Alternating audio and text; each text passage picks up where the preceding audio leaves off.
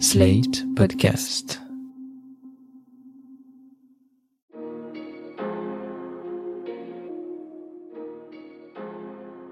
Bonjour et bienvenue dans Le Monde devant soi, le podcast d'actu international de Slate.fr. Je suis Christophe Carron et je suis en compagnie de Jean-Marie Colombani, directeur de la publication de Slate. Bonjour Jean-Marie. Bonjour Christophe. Et d'Alain Frachon, éditorialiste au Monde et spécialiste des questions internationales. Bonjour Alain. Bonjour Christophe. Aujourd'hui, vous avez pris l'une des décisions les plus importantes pour l'Ukraine depuis son indépendance il y a 30 ans. Ces mots, ce sont ceux de Volodymyr Zelensky à l'issue du premier jour du sommet réunissant les chefs d'État et de gouvernement européens, au cours duquel le statut de pays candidat à l'Union européenne a été officiellement accordé à Kiev.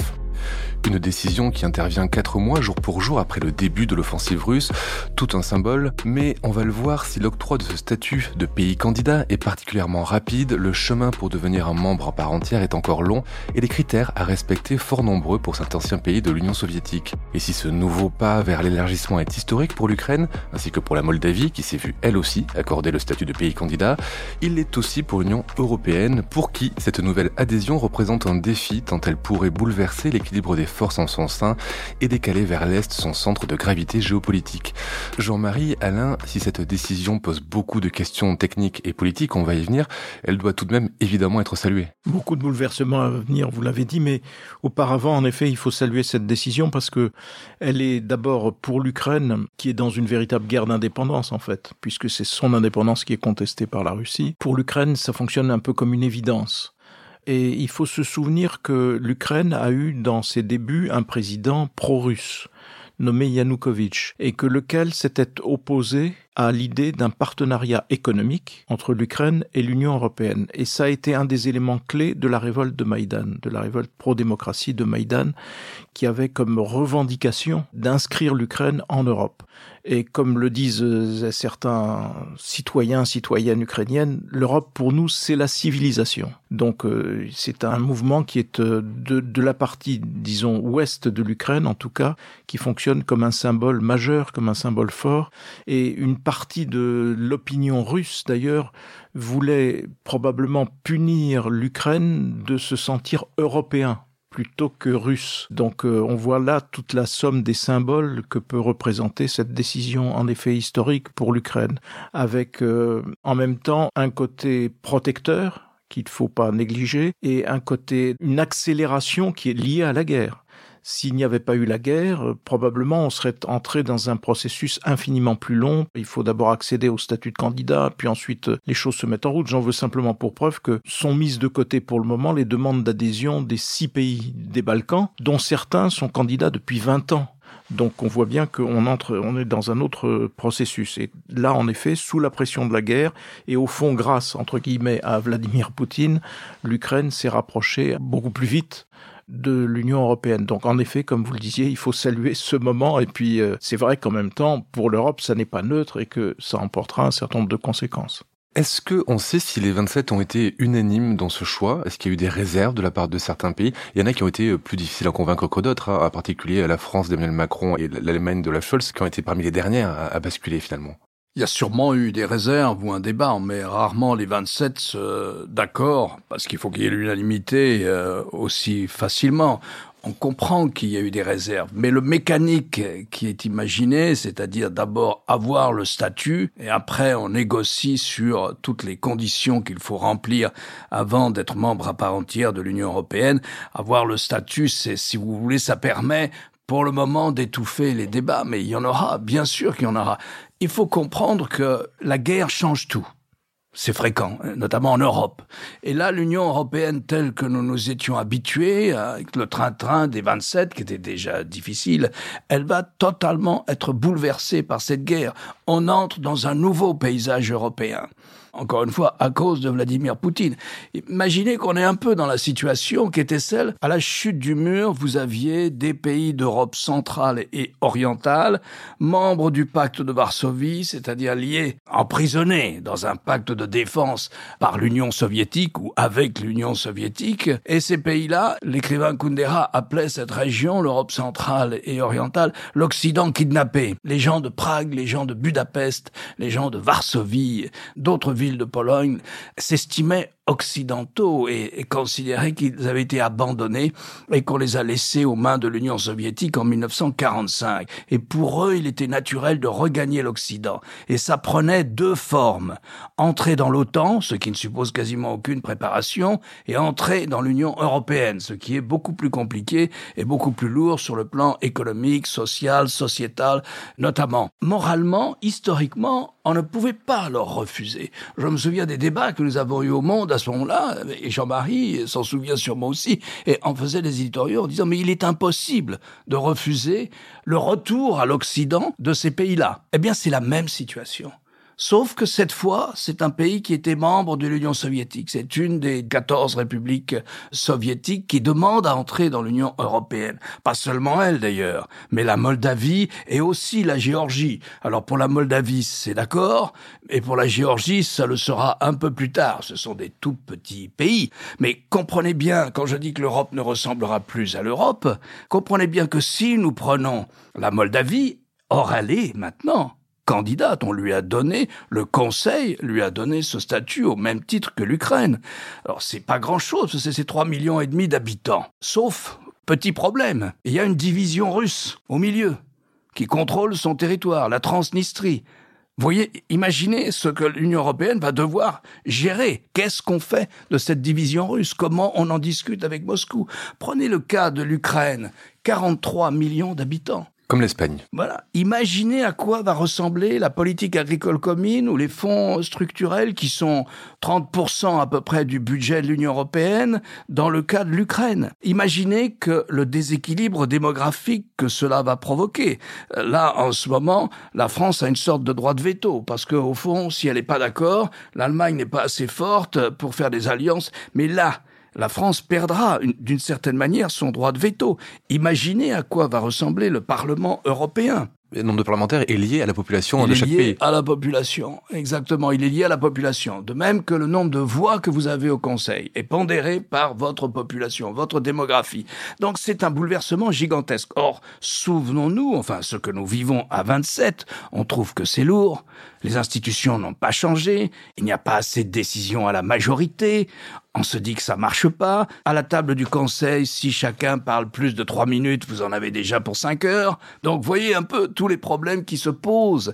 Plus cette question clé qui est celle de l'affectio societatis, c'est-à-dire ce sentiment d'appartenir à un même ensemble quand les frontières changent constamment. Et pourtant, moralement, on ne pouvait pas refuser à des gens qui se battent pour entrer dans l'Union européenne, d'entrer dans l'Union européenne. On pouvait d'autant moins leur refuser qu'on est dans un cycle historique où la démocratie recule et où l'autocratie progresse. Et donc là, on avait à notre porte, aux frontières de l'Union européenne, un candidat qui a prouvé qu'il était prêt à se battre pour des valeurs qui nous ressemblent.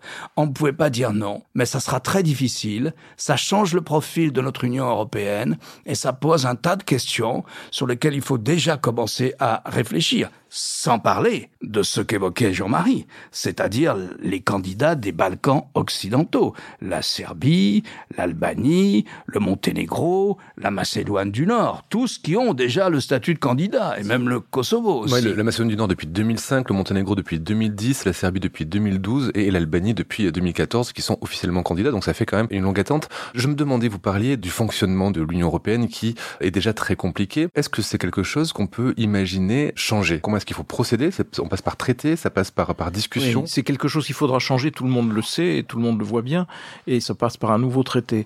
Et ça renvoie au fond à des débats qui avaient eu lieu au temps de François Mitterrand et d'Helmut Kohl lors de justement de l'élargissement à l'Est de l'Union européenne.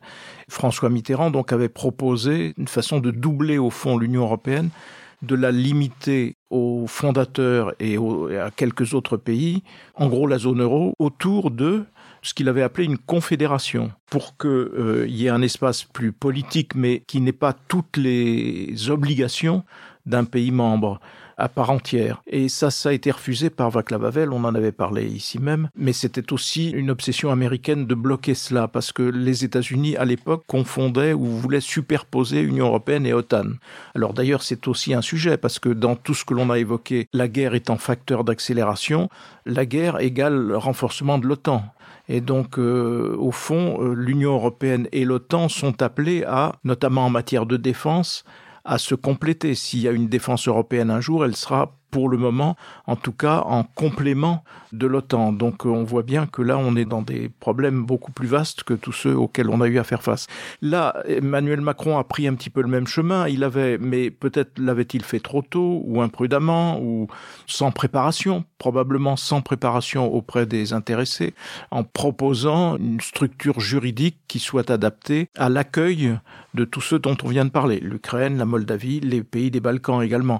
Les pays des Balkans qui posent problème à travers la Serbie. Pourquoi ? Parce que la Serbie est très proche de la Russie.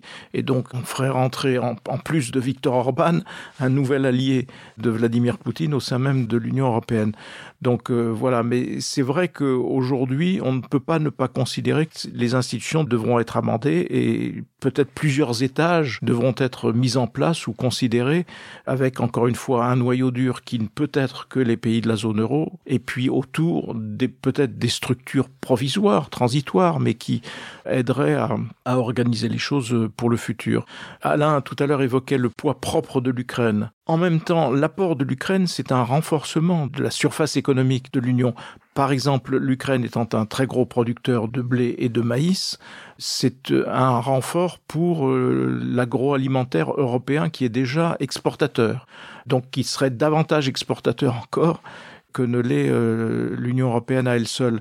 En revanche, c'est vrai, il y aurait un problème d'attribution des fonds structurels, puisque un pays, par exemple, comme la Hongrie, ne se porte bien que parce qu'il y a utilisation de ces fonds structurels. Donc, alors, on peut juger que certains investissements sont purement décoratifs pour Viktor Orban, mais de fait, le budget hongrois dépend étroitement des fonds structurels européens. Donc, en effet, ça pose des questions en cascade, voilà. Mais en même temps, il y aura une contribution aussi ukrainienne au budget de l'Union européenne. Donc, tous ces problèmes vont se poser en effet en cascade, mais rappelons-nous encore une fois le temps que cela met, c'est des processus longs, d'où l'idée de structures intermédiaires ou transitoires qui permettraient justement d'organiser les choses. En même temps, il faut se dire aussi que tout ça va beaucoup aussi dépendre du sort de la guerre. Imaginons la Russie victorieuse et captant le Donbass, donc l'est de l'Ukraine. C'est un état de guerre qui va perdurer donc dans le temps. Comment on s'organise, comment on se renforce, sans parler des problèmes qui peuvent surgir sur d'autres pays, qui peuvent être d'autres cibles d'un Vladimir Poutine qui aurait reconstitué ses forces, pire encore s'il est victorieux en Ukraine. Est-ce qu'on peut imaginer Vladimir Poutine laisser faire ? Est-ce qu'il va faire une déclaration ? Est-ce qu'il peut menacer en réaction de mesures de rétorsion ? Oui, en fait, Vladimir Poutine a déjà réagi. Rappelez-vous, on le disait tout à l'heure, en 2014, il s'empare, il annexe la Crimée et il favorise l'émergence de deux mouvements sécessionnistes dans le Donbass, c'est-à-dire il favorise en gros le démantèlement de l'Ukraine dans ses frontières de 1991, internationalement reconnu. Pourquoi ? Parce que les Ukrainiens font le choix d'un partenariat avec l'Europe. C'était un partenariat imaginé par l'Union européenne à ce moment-là pour des pays qui n'avaient pas vocation à devenir un jour membre de l'Union européenne. Donc avec la guerre, on est dans un autre paysage. Et cette fois-ci, Poutine a fait, je crois que c'était cette semaine, j'en suis même sûr, une déclaration, on lui demande dans une conférence de presse, et si l'Ukraine rentre dans l'Union européenne. Il a dit, l'Union européenne, c'est pas l'OTAN, pour nous, c'est pas un problème. Donc il a déjà évolué, pour autant qu'il ne mente pas, parce qu'en 2014, c'était un problème. Et on touche là à quelque chose de fondamental dans cette histoire, parce que nous sommes dans la guerre, parce qu'elle est atroce, parce que nous avons une façon toujours de parler de l'Europe en soulignant ce en quoi elle est difficile et problématique. Mais au fond, si on fait l'histoire des civilisations, tout ça, c'est un refus massif du modèle russe par tous les pays qui entourent la Russie, par tous ses voisins. C'est un rejet de ce type de pouvoir mafieux, c'est un rejet d'une économie qui est la plus inégalitaire de l'ensemble européen. On oublie ça, c'est le plus grand coefficient Gini, avec ses fortunes absolument ridicules et ses paquebots immeubles absolument débiles qui sont la propriété de ces... Débiles mais coûteux. Débiles et coûteux, oui. Il y a un refus massif de cette tyrannie qui laisse d'ailleurs toute une partie de la population dans la pauvreté. Là, il y a une épreuve, modèle contre modèle. Les Russes ont perdu ça. Ils n'ont aucun pouvoir d'attraction pour les autres pays. Ils n'ont pas de pouvoir de séduction. Ils n'ont pas ce que les Américains appellent le soft power. La Russie est considérée comme un repoussoir par tous ses voisins. Pas seulement parce qu'elle veut prendre une part de leur souveraineté, avoir un mot à dire dans leur politique et notamment dans leurs relations stratégiques, mais aussi parce qu'elle représente sur le plan politique, économique et social. Et c'est d'ailleurs très intéressant dans cette histoire. Et c'est là où on voit que Poutine ne déclenche pas la guerre pour des raisons liées à l'OTAN, comme on l'a dit au début, ça n'a rien à voir. Non, il s'en explique ensuite.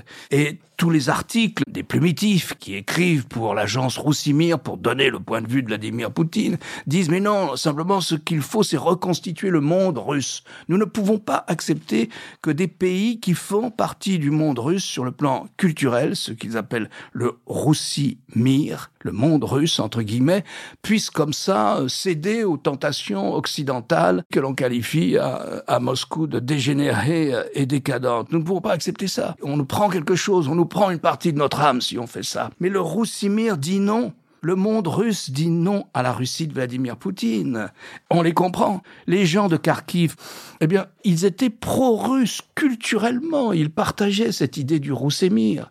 Maintenant, la haine est là, pour des générations, contre ce qu'a fait Vladimir Poutine. Il a d'ailleurs détruit un tiers de la ville. Autre grande place, si vous voulez, autre théâtre du Rousski Mir, du monde russe, c'est Odessa. Dans tout ce que ce monde russe avait de magnifique, le théâtre, l'opéra, les communautés juives, tout cela, eh bien, Odessa est bombardée tous les soirs, notamment à partir de la flotte russe en mer Noire. Odessa ne veut pas appartenir à la Russie de Vladimir Poutine. Elle ne rejette sûrement pas, au fond d'elle-même, toute cette culture russe dont elle est l'héritière et le réceptacle, mais elle ne veut pas appartenir à ce pouvoir mafieux et qui n'entend régler les questions que par la force. Et donc il se passe quelque chose en ce moment de très profond qui va marquer les générations à venir dans cette région du monde et qui aura aussi un impact sur l'Union européenne, puisqu'on le rappelait, nous allons avoir, dans, je ne sais pas, 8, 10, 6 ans, un membre de l'Union européenne qui sera en cessez-le-feu avec la Russie, mais peut-être encore en conflit avec la Russie. Ça va être ça aussi, l'Union européenne. Comme s'il y avait le 37e parallèle qui sépare la Corée du Sud et la Corée du Nord. On peut avoir à gérer une situation stratégique aussi difficile que celle-là dans les années qui viennent, dans les 10 ans qui viennent. C'est pas du tout exclu. Donc, voyez tout ce qui change. Beaucoup de choses changent avec la guerre, mais il y a au moins, je ne dis pas sur le plan militaire, même pas sur le plan diplomatique ou stratégique, mais il y a sur le plan culturel, quelqu'un qui, au fond, mène la guerre au nom du monde russe, de la civilisation russe. Eh bien, cette guerre-là, il l'a perdue dans les cœurs, il l'a perdue pour des générations. Vous avez évoqué la longueur du processus. L'Ukraine a le statut de pays candidat. Il va devoir ensuite formuler une demande de préadhésion. Puis il va y avoir des négociations qui vont durer longtemps. Et puis après, on en arrivera peut-être à la validation de son adhésion par les États membres. Il va falloir, pendant cette période, que l'Ukraine fasse différentes réformes. Quel type de réformes et quel type de changement doit effectuer l'Ukraine avant de pouvoir rejoindre l'Union? Il y a une première garantie, mais qui est satisfaite et qui touche aux droits de l'homme. Et donc, au niveau de démocratie, qu'il y a dans le pays. Donc ça passe par une justice indépendante, par une presse libre et toutes choses que l'on connaît et qui sont d'ailleurs à l'origine de points de friction avec la Hongrie, par exemple, de Viktor Orban. Il y a un deuxième niveau qui est l'économie. Là, vous avez une sorte de cahier des charges qui est extrêmement volumineux et qui touche tous les secteurs de la vie économique parce qu'il faut s'adapter, il faut être capable de rentrer dans un marché unique. un marché unique de 450 millions d'habitants. Donc ça emporte des conséquences dans la vie économique, dans la façon dont elle est structurée, dans l'acceptation de la concurrence, qui ne sont pas négligeables. Ça, c'est un des grands volets. L'autre volet qui est ajouté alors par un certain nombre de pays européens, dans les demandes qui vont être faites à l'Ukraine, c'est le niveau de corruption. Parce qu'il y a un modèle qui est quand même, là pour le coup, un modèle russe, qui est celui des oligarques. Il y a des oligarques en Ukraine et il y a un niveau de corruption qui n'est pas conforme à ce que l'on peut attendre. Alors on dira oui, mais regardons quand même la Bulgarie, la Roumanie n'en ont pas terminé avec cela. C'est vrai, mais en même temps, l'Union européenne vérifie ou essaie d'accompagner le mouvement de ces États pour justement introduire un niveau de relations économiques et sociales qui s'éloigne de ces modèles, entre guillemets, qui sont des modèles de corruption. Donc voilà les trois fronts sur lesquels on va demander à l'Ukraine de travailler et d'apporter. Alors évidemment, quand il s'agissait de sauver la Grèce, rappelez-vous, les envoyés de Bruxelles avaient très mauvaise presse parce que c'était un petit peu les inspecteurs qui venaient voir si la Grèce se conformait à ceci ou à cela. On va rentrer un peu dans un processus de cette nature qui peut être très long. Alors sur la longueur, évidemment, le contre-modèle absolu, c'est la Turquie, qui est candidate depuis X temps. Mais la Turquie a un obstacle politique majeur tant que Erdogan sera aux commandes de ce pays. C'est que politique, c'est pas aussi géographique ? C'est lié aussi à l'idée que l'on se fait des frontières de l'Union européenne. Et en effet, un certain nombre de personnes en Europe, et notamment et surtout en France, considéraient que l'Europe s'arrête à la Grèce. Et que dès lors que vous entrez en Turquie, vous entrez dans l'Orient et non plus du tout en Europe. C'est vrai. Mais il y a aussi la nature du régime qui a quand même bloqué le système, malgré l'appui à l'époque de l'Allemagne qui était pour. Et c'est vrai qu'il y avait un blocage français, mais il y avait fondamentalement, là, ça a trait au régime, ça a trait à la démocratie, ça a trait au respect des oppositions et ainsi de suite. On a parlé de ces pays dans les Balkans qui, eux aussi, font cette demande, et cette demande qui a été repoussée ce jeudi 23 juin. Est-ce que la candidature et la prochaine adhésion probable de l'Ukraine peut les encourager, finalement ? Est-ce qu'ils peuvent se dire qu'eux aussi, ils vont finir par nous rejoindre ? Est-ce qu'on va pouvoir leur refuser longtemps si on accepte l'Ukraine ? Alors, je sais bien qu'il y a la guerre, mais si on accepte l'Ukraine, est-ce qu'on va pouvoir leur refuser longtemps l'adhésion ? Non, je pense que le fait d'accepter l'Ukraine et la Moldavie, et sans doute demain aussi la Géorgie, nous conduit mécaniquement à faire entrer les Balkans occidentaux dans l'Union européenne. Il n'y aurait pas de raison. C'est pas plus difficile, c'est plutôt plus facile compte tenu du nombre et de la démographie. Ça pose toutes les questions qu'on a dites, sur le sentiment de citoyenneté, d'appartenir à la même communauté quand les frontières changent tout le temps. La pire des solutions, c'est ce qu'on a fait avec la Turquie, c'est-à-dire d'accepter qu'elle soit candidate tout en étant décidé à jamais la recevoir. Et là, il y a un accord ensuite très vite après que l'Allemagne soit d'accord. C'était une idée anglo-saxonne, c'était l'idée des Américains et des Britanniques. Ça diluait l'Union européenne, ça la limitait à la sphère économique et commerciale. Donc ça, c'est la plus mauvaise solution qu'on puisse faire. Donc je pense que les Européens en sont conscients, ils l'ont dit d'ailleurs. Il faut pas répéter ça, mais ça ne crée que des désillusions, des rancœurs, des ressentiments. C'est le cas déjà en Serbie, c'est plein de ressentiments à l'encontre de l'Union européenne parce qu'ils sont pas encore dans l'Union européenne. C'est le cas en Serbie. Il y a des pays qui ont pris beaucoup de risques aussi pour avoir le statut, comme la Macédoine du Nord, par rapport à la Grèce, qui n'en veut pas. Donc, non, je crois qu'en prenant la décision qu'ils ont prise, le 23 juin, les 27 se lient les mains et sont obligés d'accepter, probablement avant l'Ukraine d'ailleurs, et avant la Moldavie, d'accepter les Balkans du Sud. Donc, on sera déjà dans une nouvelle configuration. Il faudra déjà changer l'institution, je pense. Mais n'oublions pas que, voilà, tout ça est dû à quoi ? Tout ça est dû à la séduction qu'exerce l'Union européenne. Si nous vivons en France, on ne voit que les problèmes, les difficultés, les laborieux conseils. Et d'ailleurs, c'est le pays où il y a le moindre, ou un des pourcentages les plus faibles de soutien à l'Union européenne. Alors que depuis le début de la guerre, le soutien à l'intérieur de l'Union européenne, de même que celui qui s'est manifesté à l'extérieur de l'Union européenne, n'a cessé de monter. Et j'en veux pour preuve les résultats d'un eurobaromètre, un sondage commandité par le Parlement européen sur les opinions au sein des 27, les opinions européennes au sein des 27 et la guerre. Eh bien, le point saillant de ce sondage, c'est l'augmentation du soutien des opinions publiques européennes à l'Union, des opinions publiques de l'Union au projet européen. 65% Si l'on en croit ce sondage, 65% des personnes interrogées de l'échantillon manifestent un attachement croissant à l'Union européenne. C'est le plus fort pourcentage depuis 2007. 80% des Européens approuvent les sanctions et à 59% d'entre eux se disent même prêts, s'il le faut, à payer un soutien plus lourd, à payer sur le plan économique, fiscal, tout ce que vous voulez, un soutien plus lourd. Alors on verra si cet hiver, on obtient les mêmes résultats. On verra si ça continue.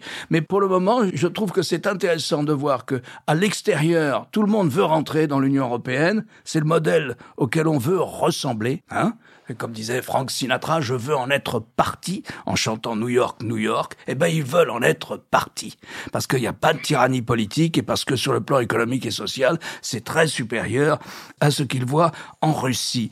Mais à l'intérieur aussi, la guerre a ressoudé un sentiment pro-européen. Mais ça contraste beaucoup avec la situation française, parce que tout ce que Alain décrit montre la particularité française. Quand on regarde le résultat des élections législatives, on a des deux côtés des blocs souverainistes, parce que l'extrême gauche fait, ou la gauche entre guillemets façon Jean-Luc Mélenchon, est hostile à l'Europe, est hostile à l'Union européenne et même hostile à l'OTAN. De la même façon, l'extrême droite de Marine Le Pen, depuis que Poutine est là, pro-Poutine, et elle a été longtemps hostile même à l'euro. Alors aujourd'hui, elle dit qu'elle est réconciliée avec l'euro, mais elle n'est pas réconciliée avec l'Union européenne puisqu'elle veut la changer profondément, ainsi de suite. Quand on dit qu'on veut une autre Europe, qu'on veut changer l'Europe, en règle générale, c'est qu'on est contre. Donc, mais ça représente une bonne part de la population française, en tout cas dans les votes, qui est en contradiction en effet avec l'évolution que mentionnait Alain et qui peut redonner de l'espoir à celles et ceux qui voient la Grande-Bretagne comme modèle, le Brexit comme modèle. Et je terminerai pour confirmer cette attractivité de l'Europe auprès des États qui en sont les satellites. Je rappellerai ces mots de notre camarade, la journaliste Marion Van Rentergem, qui disait sur Twitter que dans cette vaste injustice qu'est le monde, l'Union européenne est la zone la moins inégalitaire, la plus redistributive et la plus protectrice des droits et des libertés. Merci Alain, je rappelle votre chronique chaque jeudi dans Le Monde et sur lemonde.fr. Merci Jean-Marie, je rappelle quant à vous votre participation hebdomadaire le jeudi aussi à l'émission Politique sur France 24. À la semaine prochaine. Merci Christophe. Merci Christophe. Retrouvez Le Monde devant soi chaque vendredi sur Slate.fr ou votre plateforme de podcast préférée.